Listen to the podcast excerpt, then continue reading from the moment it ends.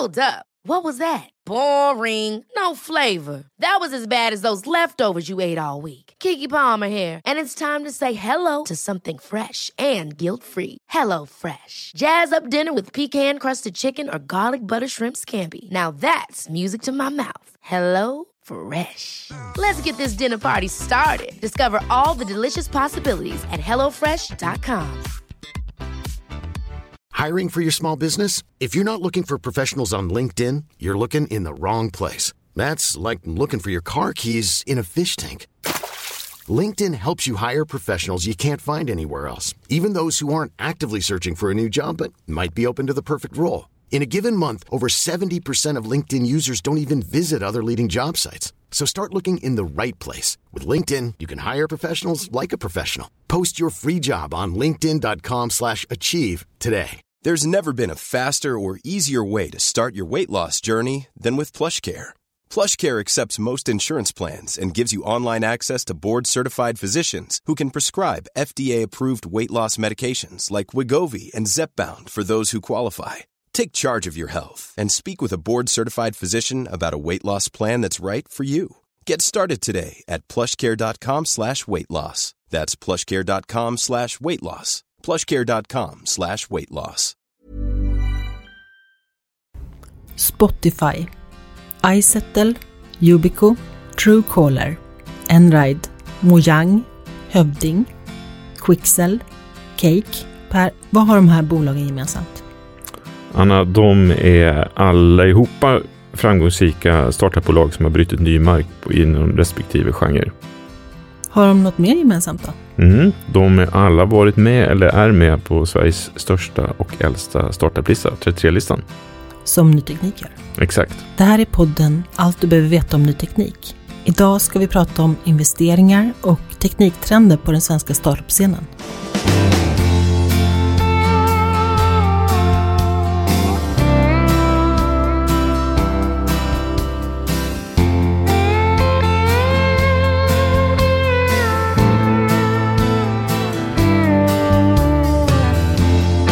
Välkommen till podden Allt du behöver veta om ny teknik. Jag heter Per Danielsson och är chefredaktör på just ny teknik.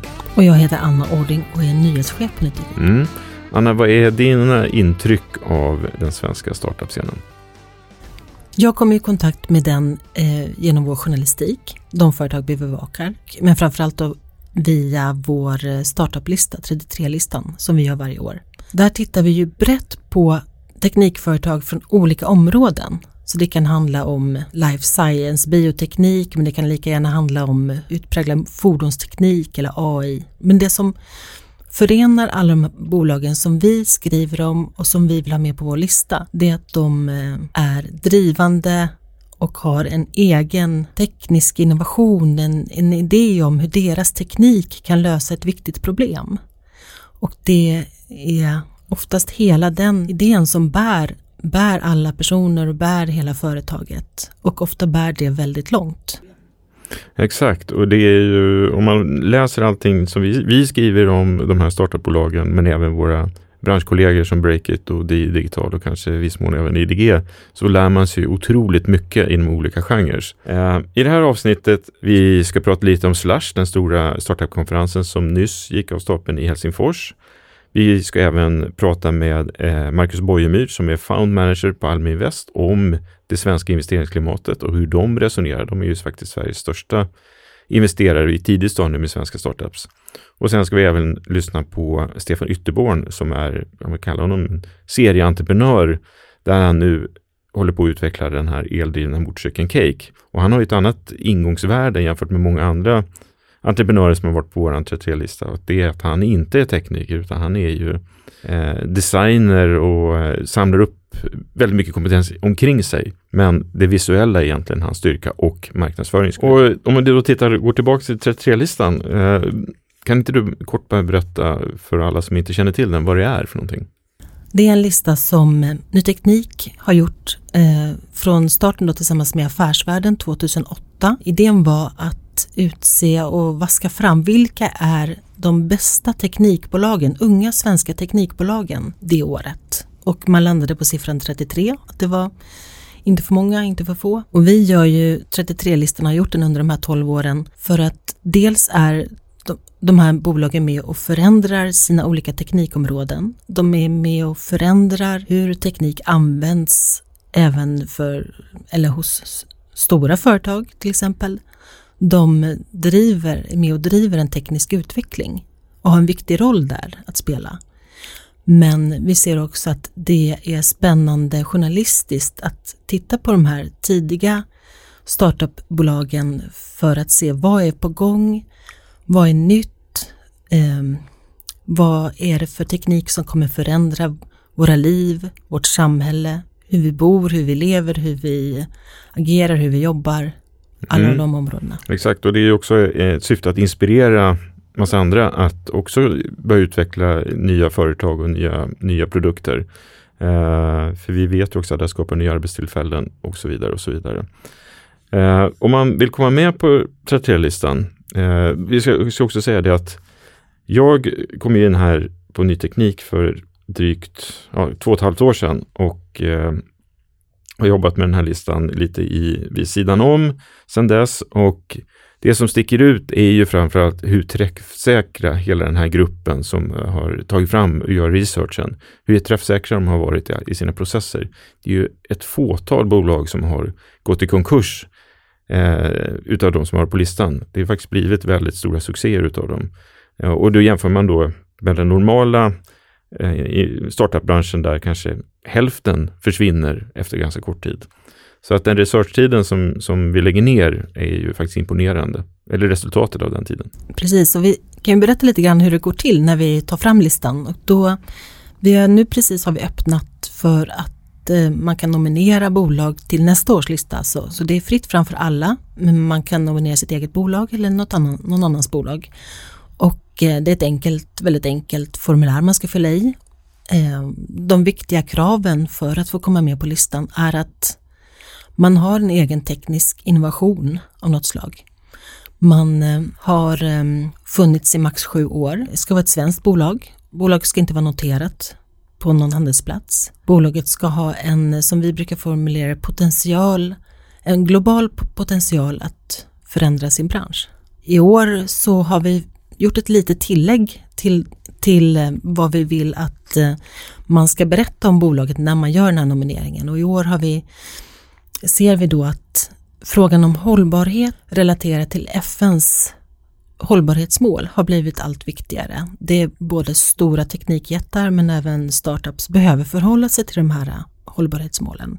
Alla bolag som man skickar in en nominering om, då ska man också berätta hur förhåller sig den här tekniska innovationen till hållbarhetsmålen eller hur förhåller sig bolagets processer, tjänster eller på annat sätt verksamhet till de här hållbarhetsmålen. Det här, det här avsnittet sponsras av det svenska programutvecklingsföretaget Comsol. Anna, vet du vad Comsol gör?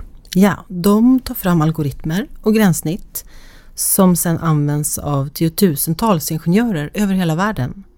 Deras simuleringsmjukvara heter Comsol Multiphysics och den började utvecklas för 20 år sedan. Exakt, och resultatet av Comsols arbete mynnar ut i att våra elbilar exempelvis kan köra mycket längre sträckor, att mobilnätens antenner optimeras för större räckvidd och att ingenjörer kan lösa problem som var mer eller mindre omöjliga för tio år sedan.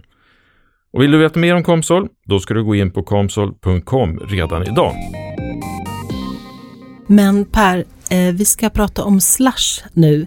Slush är ju ett stort tech-event, startup-event som arrangeras i Helsingfors varje år och du var där, det var här i november. Berätta om det, hur var det? Mm. Eh, jag var där tillsammans med cirka 25 000 andra enligt uppgifterna från arrangörerna. Eh, så otroligt mycket folk, eh, utav de här 25 000 så är det 3 500 ungefär startups och scale-ups som var på plats och närmare 2000 investerare. Så det är, det är ju en knutpunkt för startupbolag från i stort sett hela världen som träffas och framförallt eh, möter riskkapitalister för att ha möten och eh, övertyga varandra om sin storhet för att få mer pengar och få mer investeringar helt enkelt. Och att synas såklart. Och det var inte första gången du var där? Nej, det var tredje gången jag var där. Var det något speciellt som slog dig i år? Något? I år var det väldigt, väldigt tydligt. Att man pratar om eh, hållbarhet och klimatutmaningar och hur ens produkter kan lösa det. Det var, det var en, en tydlig trend. Den andra var det att fordonsindustrin är på väg, alltså fordonsindustrin är på väg att få en, eller bli en viktig del av startup-scenen. Eh, och det här syns inte alls. Det svensk, de svenska bolagen som var där var ju samma sak, att vi hade Einride på plats som visade sin självkörande eh, lastbil. Eh, Xshore var där. Eh, Bergström visade upp sin eldrivna motorbåt. De stora bil, bilmärkena var också där så att fordonsindustrin, de, de börjar sticka ut och vi, vi, vet om man tittar på den här Consumer Electronic Show som kommer vara i Las Vegas. Så också mycket fordon på den. Och en annan, annan trend som hänger kvar sedan förra året är ju AI. Så mycket, mycket mer AI in i olika applikationer och produkter. Och sen så var det övergripande tv att var lönsam tillväxt. Det har man inte pratat så mycket om inom startupvärlden tidigare, utan att man ska få några år på sig eller början på sig. Att det är inte, vinst är inte det viktigaste från början. Men här var ett tydligt fokus eller meddelande från riskkapitalisterna att de vill se en, en positiv trend tidigare i startupfasen jämfört med tidigare. En bra idé, liksom, det är ett måste för att man ska lyckas som entreprenör. Men det krävs ju också ett otroligt mycket kapital. Så om man ska sammanfatta det som vi vill fånga med det här avsnittet, det är vad är det som driver på utvecklingen på svenska startup-scenen? Vad är drivkraften både bland investerare men också hos enskilda företag? Almi Invest är ett av Sveriges mest aktiva företag eller så här, riskkapitalfonder i, i det här området. Och nu ska vi få höra då Marcus Bojemyr som driver Almi Invests största fond. Hur han arbetar med att investera i svenska startup och vilka trender han ser. Då säger vi välkommen till Marcus Bojemyr som är Found Manager på Almi Invest. Hej! Hejsan, stort tack! Kan inte du innan vi börjar bara ge en kort bakgrund om vem du är och vad du gör på Almi Invest? Mm. Eh, så jag är fondchef på Almi Invest Stockholm. Så att, eh, det är en av åtta regionala fondbolag som vi har runt om i Sverige. Eh, jag har varit på Almi Invest i cirka två och ett halvt år nu. Har en tidigare bakgrund som entreprenör. Så att senaste sju åren innan jag kom till Almi Invest så har jag varit entreprenör i ett norskt bolag som egentligen har gått ifrån en startup när jag kom in till idag en scale-up som är relativt stor, omsätter drygt halv miljard, ett par hundra anställda. Och vilket bolag är det? Eh, Gelato heter bolaget. Ni tillhör ju en av de mest eh, största investerarna, framförallt i tidig stadium på, i svenska startups. Eh, hur, hur mycket investerar ni ungefär per år? Varierar lite över tid. I piken så investerar vi cirka 70 bolag per år. Jag tror snittet ligger på runt 40 till 50 bolag per år. Och så gör vi ungefär lika många följdinvesteringar. Så att, eh, men det är väldigt tidiga skeden, så tittar man på beloppsmässigt då, så cirka 2-250 miljoner om året eh, investerar vi. Och den fonden som du hanterar då, Stockholmsfonden, hur, hur stor är den? Vi har två stycken fonder där, så att det är totalt ungefär 300 miljoner. Eh, och tittar vi på Almi Invest eh, nationellt, de här åtta regionerna, så har vi 2,4 miljarder ungefär. Och sen utöver det så har vi en nationell green tech-fond som investerar i hela Sverige och som är nischad på CO2-reducerande teknologier och där de 650 miljoner. Mm. Så Almi Invest totalt cirka 3 miljarder. Men, men eh, vad får Almi Invest eh, sina pengar ifrån till de här fonderna? ERUF, eh, Europeiska regionala utvecklingsfonderna, är en finansiär i det här. Eh, sen är det Almi företagspartner, eh, vår koncernmoder också, som finansierar det. Och sen så är det regionala aktörer eh, i respektive region egentligen. Då. Så att landsting, regioner. Men är det bara offentliga pengar? Bara offentliga medel, yes. Ingen privatperson får eh, lägga in sitt kapital i era fonder? Nej, eh, så det sättet vi gör det på istället då, det är att vi alltid syndikerar med privata aktörer. Så det normala är att vi går in med upp till 50% av bolagets kapitalbehov vid en emission och sen syndikerar vi med andra privata aktörer. Marcus, varför är det viktigt att vi satsar offentliga pengar i startup-scenen? Vad är meningen med det? Tittar vi över tid så är det klart det offentliga kapitalet och det kapitalet som vi står för i de här väldigt tidiga skedena eh, så varierar det över konjunkturcyk konjunkturcykler eh, och vi står stadigt där över konjunkturcykler. Så det tycker jag är en viktig aspekt. Eh, man kan tycka när man tittar på det kapitalet som, som eh, rapporteras strömmar till eh, i riskkapitalbranschen och startup-scenen. Eh, jag läste någon siffra nyligen, 22 miljarder hittills i, i Sverige har gått till startup-scenen. Men börjar man titta på det så är det egentligen en handfull av bolag som har tagit över hälften av det kapitalet. Även om det går mycket kapital in i den här branschen så, så går det inte så mycket till de här väldigt, väldigt tidiga skedena eh, där vi investerar.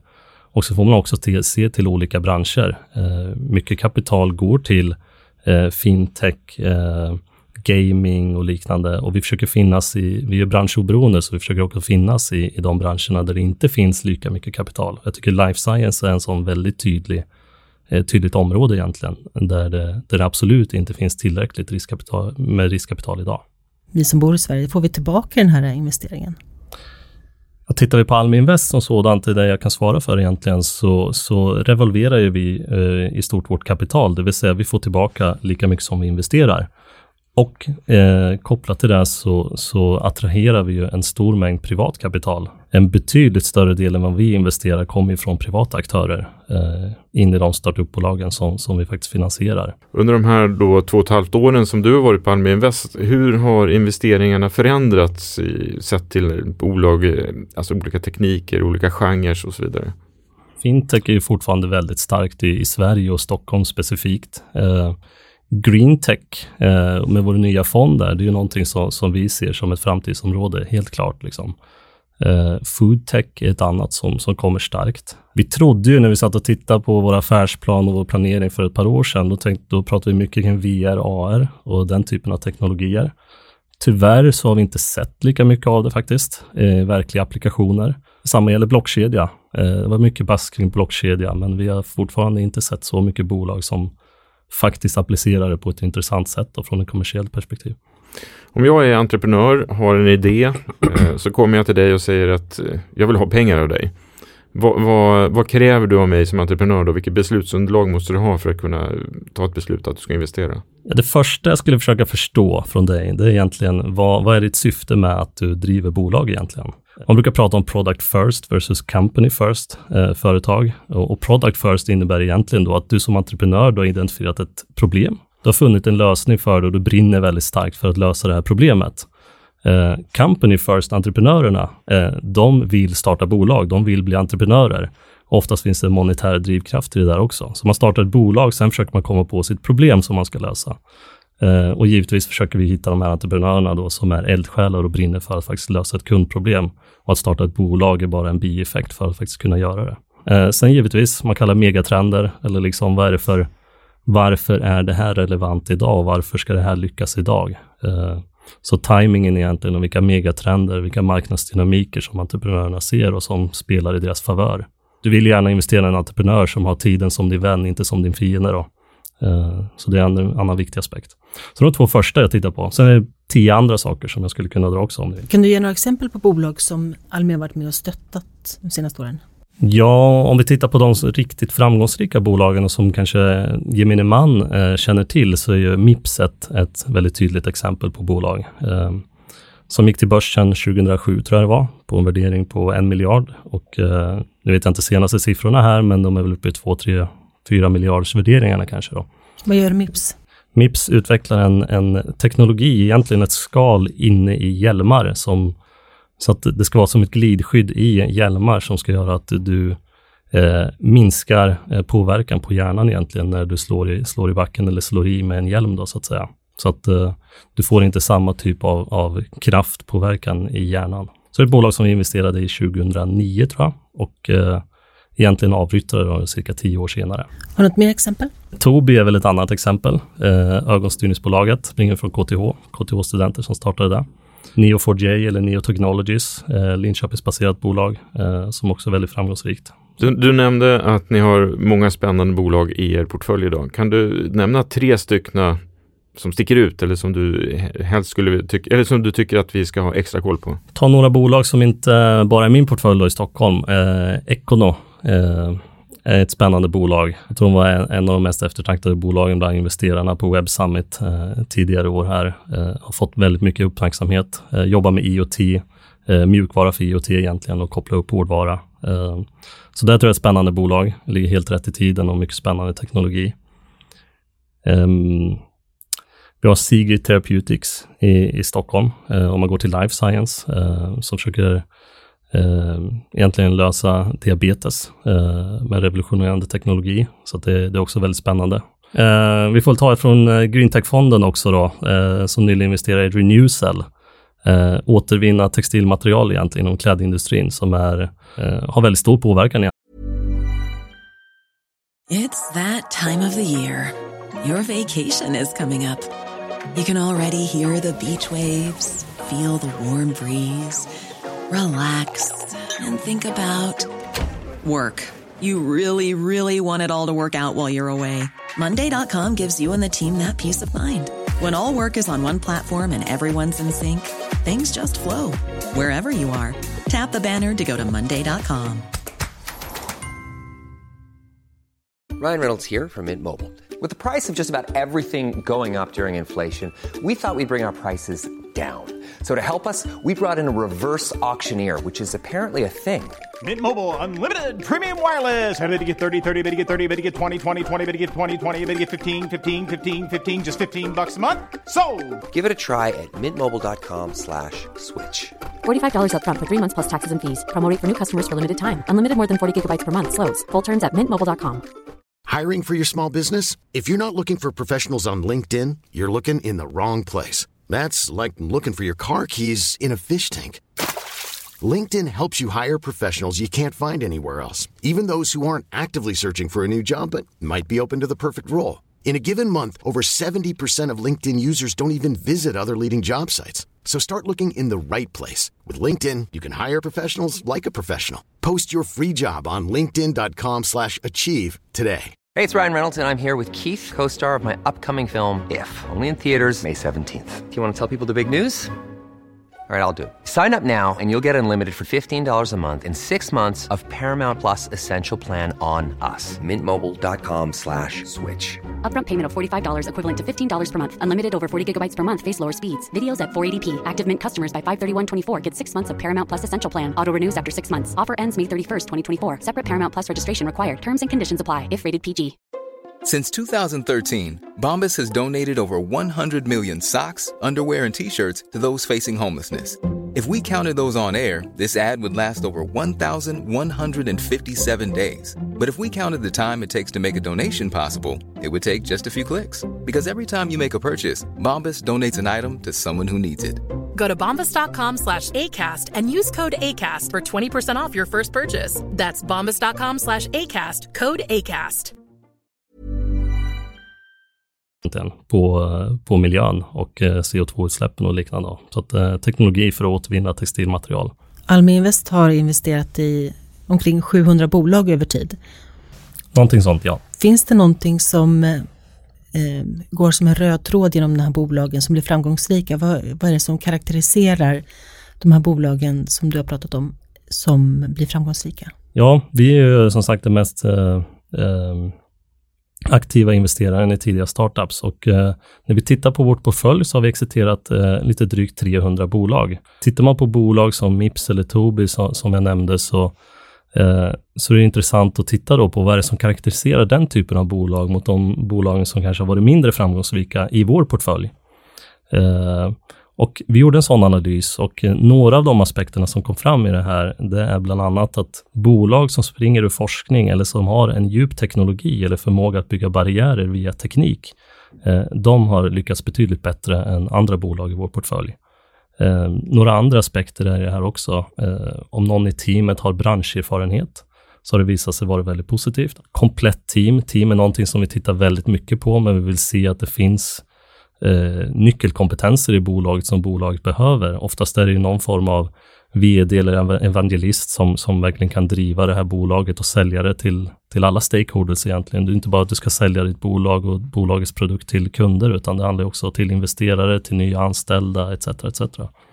Och sen att man också har då, eh, teknikkompetens och säljkompetens oftast. Eh, en annan viktig sak som, som eh, jag tycker är viktigt att lyfta fram och som vi, som vi också har sett i de mest framgångsrika bolagen vi har, det är vad vi kallar skin in the game. Att det vill säga grundarna eh, och de som ska driva bolaget, de har satsat, de har offrat någonting själva. För att det är någonting som vi vet så är det att det kommer att bli tufft. Vi, vi är på väg att lämna ett årtionde där startup-scenen verkligen har fått eh, absolut mycket, mycket större uppmärksamhet än någonsin tidigare. Och nu går vi in i 2020. Vad förväntar du dig av de svenska startupsen nästa år?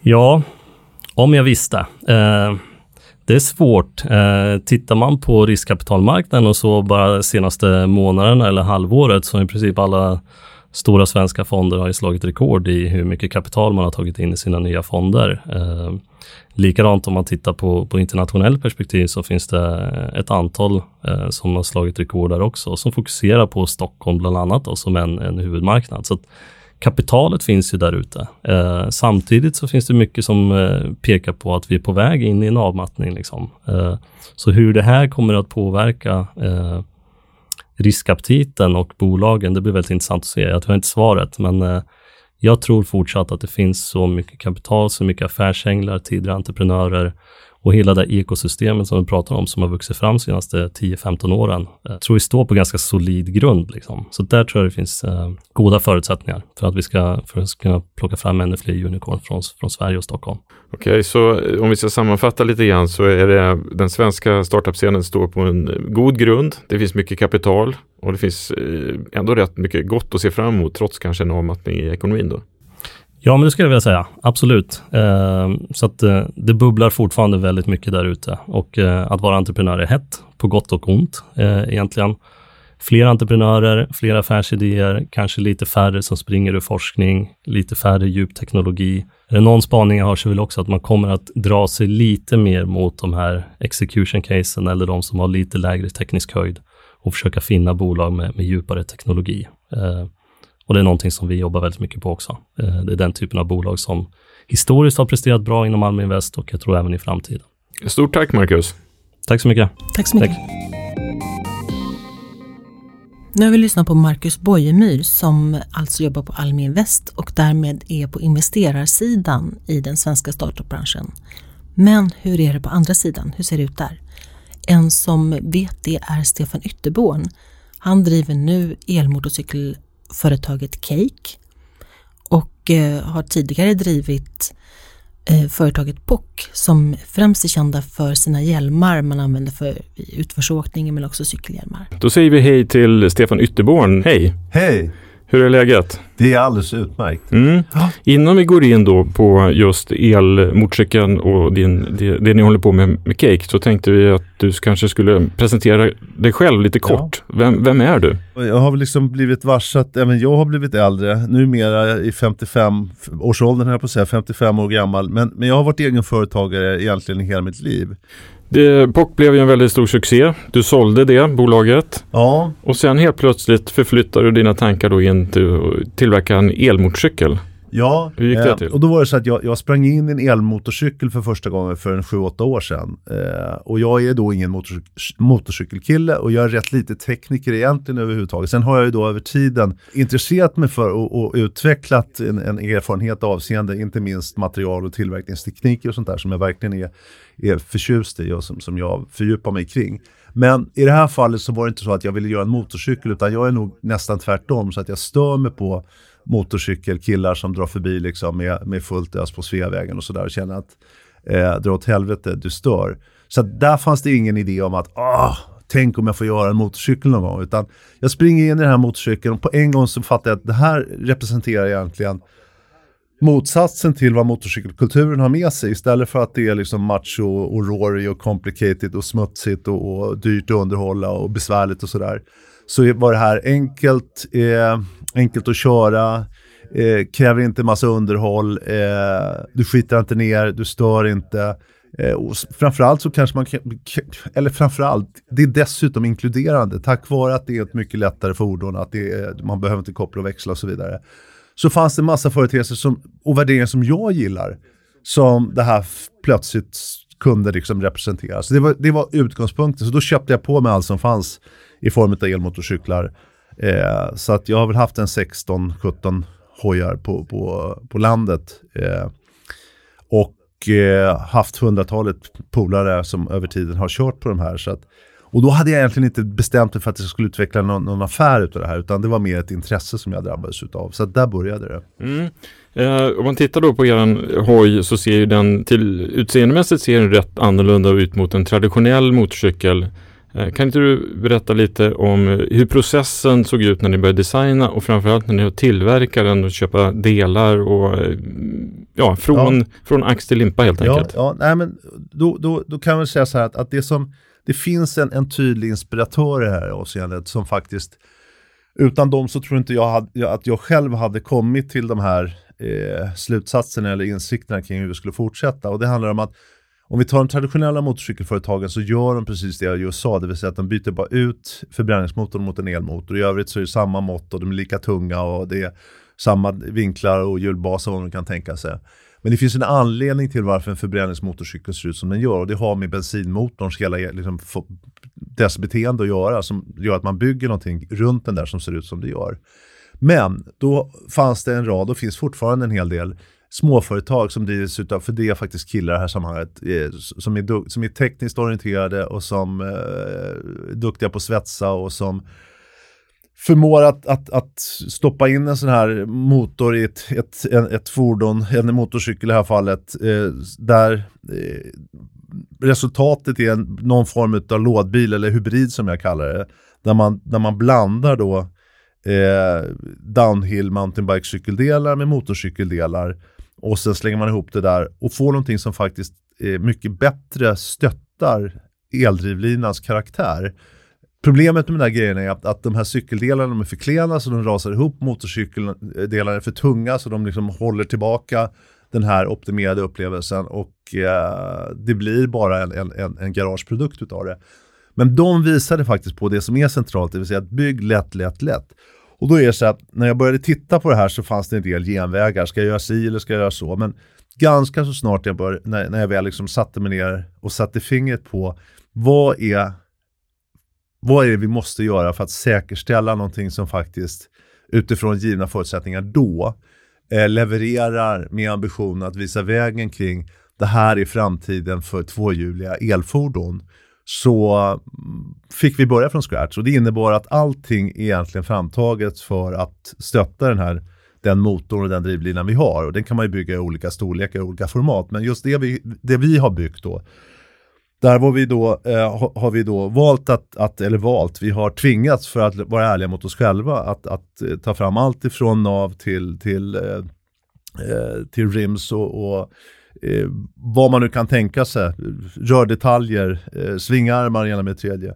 Ulins har varit fantastiska i det här avseendet för att säkerställa att vi har kunnat ta fram en, en stötdämpning som faktiskt är framtagen för just det här fordonet. Eh, vi har till och med tagit fram däck för att, för att optimera eh, prestanda betingelser i sammanhanget. Så att, i slutändan så har vi en, en, ett fordon som i sig egentligen bara har tre stycken standarddelar och det är fotpinnarna och det är gummihandtagen och bromshandtagen. I övrigt så är då varenda del egentligen eh, engineerad och designad för att stötta den här upplevelsen. Mm. Eh, jag har själv provkört den där uppe på Hammarbybacken. Eh, aningen teknisk bana för min del. Ja. Men det var otroligt kul. Ja. Eh, jag tänkte, hur, hur ser det marknadsförutsättningarna ut om du tittar framåt? Hur många hojar har du sålt? Hur många ja, hojar ska du sälja? Ja, nej men då är det så här att, att vi är ju inte en one product wonder utan eh, apropå eh, hur marknaden utvecklas så är det så att, att utomstående bedömare säger att om tio år från och med nu så kommer det säljas 200 miljoner elmotorcyklar om året. Att, eh, I vårt fall så med det sagt så kommer vi att adressera 1% av de här 200 miljonerna, det vill säga 2 miljoner köpare Eh, med ambitionen att ta en 3,5% i marknadsandel i den specifika marknaden, det vill säga 70 000 hojar om året. Det är vår långsiktiga ambition. Det handlar mer för vår del att säkerställa någon form av position så att vi kan vara med och rida på den här vågen när den tar fart. För att den kommer ta fart. Sen om det tar fart 2021 eller 2022 eller 2023, det, det får vi väl se. Mm. Men på den här resan så tar vi då fram ett sortiment av hojar och det kommer ju bli ännu fler på sikt. Så att det vi har gjort först är att vi har bejakat prestanda, precis som man, man tänker sig att man skulle göra ett par störtloppsskidor till Bode Miller för att han ska vinna OS. Vi gör en hoj som gör att alla som kan motorcykelåkning och är duktiga på det där eh, tar två steg tillbaka och konstaterar att det där blev ju faktiskt riktigt bra och, och, det tror jag att vi har lyckats med. Så att den här specifika modellen som i och för sig nu också finns som gatucertifierad variant, den har relativt sett små volymer i förhållande till fler modeller som vi har.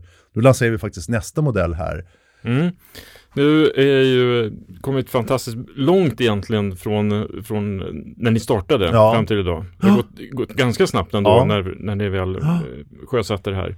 Eh, vad är det, dina största lärdomar från det här projektet? första 68 månaderna, så, och vi har haft egentligen extern finansiering från början. Jag hade en del kapital och så tog, gjorde vi en, en, en emissionsrunda, tog in externa investerare. Och då hamnade jag i en situation där jag gentemot de här investerarna plötsligt, eh, när jag hade liksom lagt fram allting, så här ska cykeln se ut, så här ska vi göra och så vidare. Så tvingas jag backa för att jag inser att jag har lärt mig tillräckligt mycket på, på, under den här korta tiden. Och sen när, när jag då rent operativt och aktivt jobbar med det, så under de här första sex månaderna så inser jag att det vi har planerat, det kommer inte stötta det vi vet är det absolut bästa.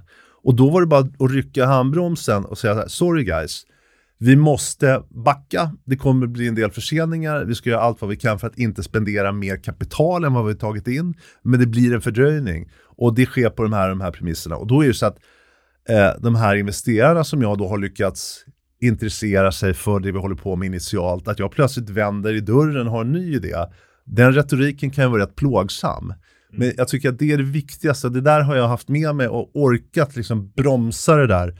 Även på pockresan med massa externa investerare. När, vi, när, vi, när man springer in i en, en bättre sanning, då måste man orka säga, äh, vi gör om. Ni har ju varit med då, förra året var ni med på 33-listan som vi kallar för Sveriges bästa startup-lista. Det, det är det ju. Ja, det är klart det är det. Ja. Och där vi granskar alla företagen otroligt noggrant. Om du har tre råd till entreprenörer nu som sitter och lyssnar och tänker att nästa år ska, ska mitt företag vara med på den här listan och eh, jag drömmer om att göra också en stark resa Ja. precis som du har Ja. gjort. Ja, men jag tror sådär, det finns en grundläggande företeelse och den, den sker i ljuset av någonting som kanske är ännu större än att du och jag står här och att vi gör cake och att ni gör 33-listan. Och det handlar om att, att vi måste bidra med nytta oavsett vad vi nu sysslar med här i världen. I vårt fall så, så vill vi inspirera till en resa som, som ska stötta det här zero emission eh, lite snabbare. Eh, och oavsett vad man nu sysslar med så, så är det kanske avgörande för att man ska vara relevant överhuvudtaget. Och inte minst att kunna övertyga en marknad, oavsett om det är business to consumer eller business to business. Det går inte att hitta på, det finns inga genvägar längre. Man kan inte fuska, utan man måste göra all- allting från scratch. Stort tack för att du ställde upp och var med i den här podden. Tack! Nu har vi lyssnat på två personer som på olika sätt då är delaktiga i den här svenska startup-branschen. Per, du som journalist har ju du följt den svenska startup-scenen i flera år. Vad skulle du säga att eh, den befinner sig någonstans just nu? Ja, den, fortfarande, alltså den svenska startup-branschen är fortfarande i ett väldigt gott skick. Vi är, vi, vi är i, i världstopp på, inom många områden. Eh, och det vittnar ju även då Marcus Bojemyr och eh, Stefan om att det är väldigt, väldigt bra klimat och det finns mycket pengar, mycket kapital. Däremot så är det ju en ökad press såklart och ökad konkurrens, eh, inte minst från eh, andra delar av Europa där vi ser att eh, helt nya typer av startups kommer upp, in, framförallt inom AI och där, där Sverige inte investerar lika mycket pengar som kanske andra eh, statliga verk och myndigheter som gör. Är det så att de svenska bolagen som är riktigt duktiga kan vara med och tävla om de här internationella pengarna mer? Ja men absolut, men, men konkurrensen är framförallt att det kommer att det finns en startup-kulturen breder ut sig. Den har funnits här i, i nordisk, på den nordiska marknaden länge och vi har varit väldigt duktiga och den har funnits i Silicon Valley. Men nu är det här en kultur som breder ut sig för att det är hippt, det är inne, det är häftigt att vara entreprenör. Eh, så att man vill hellre hoppa av sin, sin, eh, när man är efter skolan eller efter universitetet då, att börja som entreprenör istället för att göra en karriär inom ett storföretag. Och eh, då passar det jättebra att om man är på ett, eh, en svensk startup att man vill passa på att komma med på våran 33-lista. Mm, för det vet vi också att de som har varit med på 33-listan, de vittnar ju om att det öppnar dörrarna för eh, att prata med riskkapitalister, men inte bara det, utan även i rekryteringssammanhang. För kompetensfrågan är som sagt var otroligt viktig för att alla de här bolagen ska lyckas. Och eh, alla 33-bolagen har ju det gemensamt att de har en, slags, en stark teknisk drivkraft och då hamnar de ju på något sätt i ett väldigt bra sällskap. Att även om man, de andra bolagen på 33-listan inte sysslar med exakt samma typ av innovationer som de själva gör så förstår alla de här andra bolagen vad det krävs när man har just en teknisk drivkraft bakom sitt företag. Mm. Och så kan vi kanske säga det att vi, vi granskar ju kanske mellan 300 och 400 bolag och lägger enorm mantid på det här. Har väl kommit med så är det ett kvitto på att man har en, en verksamhet som har en god framtid framför sig. In och nominera nu och eh, fram till den 3 februari har vi sagt att det går att skicka in nomineringar. Vi tackar dagens huvudsponsor Comsol alla avsnitt och bonusklipp finns på Acast, Spotify, iTunes och givetvis på nyteknik.se. Klicka gärna på prenumerera så missar du inget avsnitt. Har du åsikter om innehållet eller tips på ämnen som vi ska prata om här i podden eller intressanta personer som du vill att vi intervjuar så mejla då till redaktionen nyteknik.se. Jag heter Anna Oring. Och jag heter Per Danielsson. Tack för att du lyssnade. Vi hörs om två veckor. Hej då! Hej då!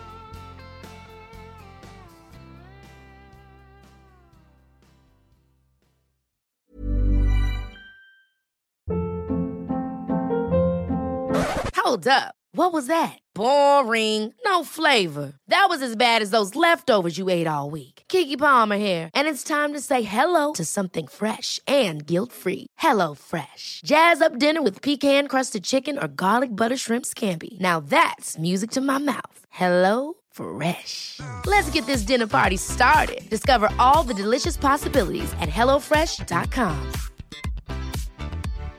Hi, I'm Daniel, founder of Pretty Litter. Cats and cat owners deserve better than any old fashioned litter. That's why I teamed up with scientists and veterinarians to create Pretty Litter. Its innovative crystal formula has superior odor control and weighs up to 80% less than clay litter. Pretty Litter even monitors health by changing colors to help detect early signs of potential illness. It's the world's smartest kitty litter. Go to prettylitter.com and use code ACAST for 20% off your first order and a free cat toy. Terms and conditions apply. See site for details.